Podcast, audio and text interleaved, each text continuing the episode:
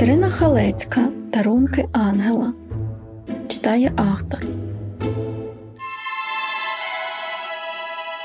Зранку мама вже втретє йде до кімнати Сергійка і Мартусі. Подивитися, чи встали діти, але ж ні. Вони так солодко сплять, на своїх подушечках, по шию натягнувши ковдрочки. І так добре їм. Мама вже кілька разів за цей ранок будить їх. Сергійкові треба до школи, а Мартусі в садочок. І ніби розбудить, відкриють діти оченята, але щойно мама вийде з кімнати, то оченятка ніби самі заплющуються. І такі сни гарні показуються, що й не хочеться від них відриватися. «Що ж ви такі сплюхи сьогодні?» – посміхається мама.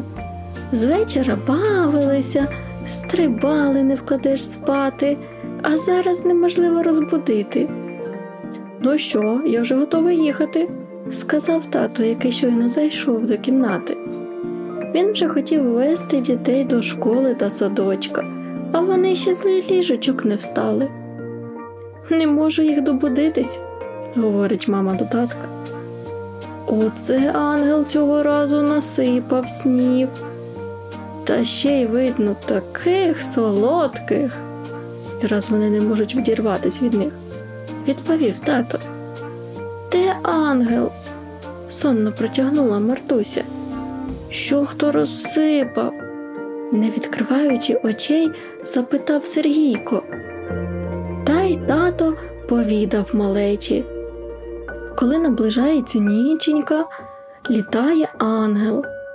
Перевіряє, щоб нічого не заважало людям добре спати. Дивиться, аби були м'якенькі подушечки і теплі ковдрички. І разом з тим посипає ліжечка снами, аби цікавіше спалось. Можна щось подивитись за той час, як мультик, але під час якого людина повністю відпочиває.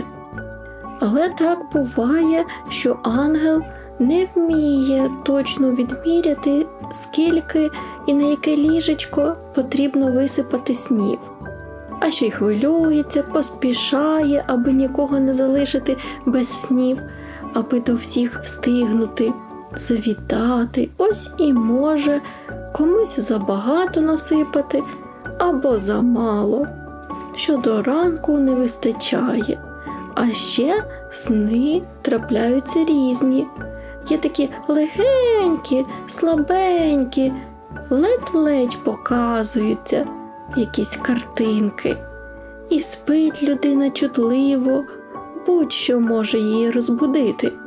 А є такі сни, сильні, тяжкі, великі, як залізуть на очка, то їм і важко розплющитись.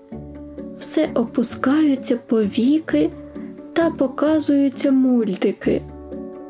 А допомагає позбутися снів з оченят прохолодна водичка. Потрібно добре вмити личко, тоді сни змиються і не будуть закриватися оченята. Може, ще кілька хвилиночок буде трошки тяжко повікам, адже вони всю ніч тримали великі сни. Але й це минеться. Та й допоміг тато слабосонним діткам дійти до умивальника, помивати личка прохолодною водичкою. Все сталося, як говорив татко. Очкам вже не було важко, а лише трішки. І то це минулося, поки вони збирались. Тут діти подумали про все нове, що дізналися сьогодні вранці, і запитали, а якщо ангел вночі готує ліжечка до сну, то чому дітям і вдень треба спати? «Так», – говорить тато, – «ангел розсипає сни вночі, але часто так буває, що не всі сни встигають нам показатись за ніч. Ось бачите, як багато у вас сьогодні їх було. Тому і треба додивлятись ті сни, які дарує нам ангел ще й вдень. Буває, звісно, що коли менше насипано снів, то ми встигаємо за ніч все переглянути.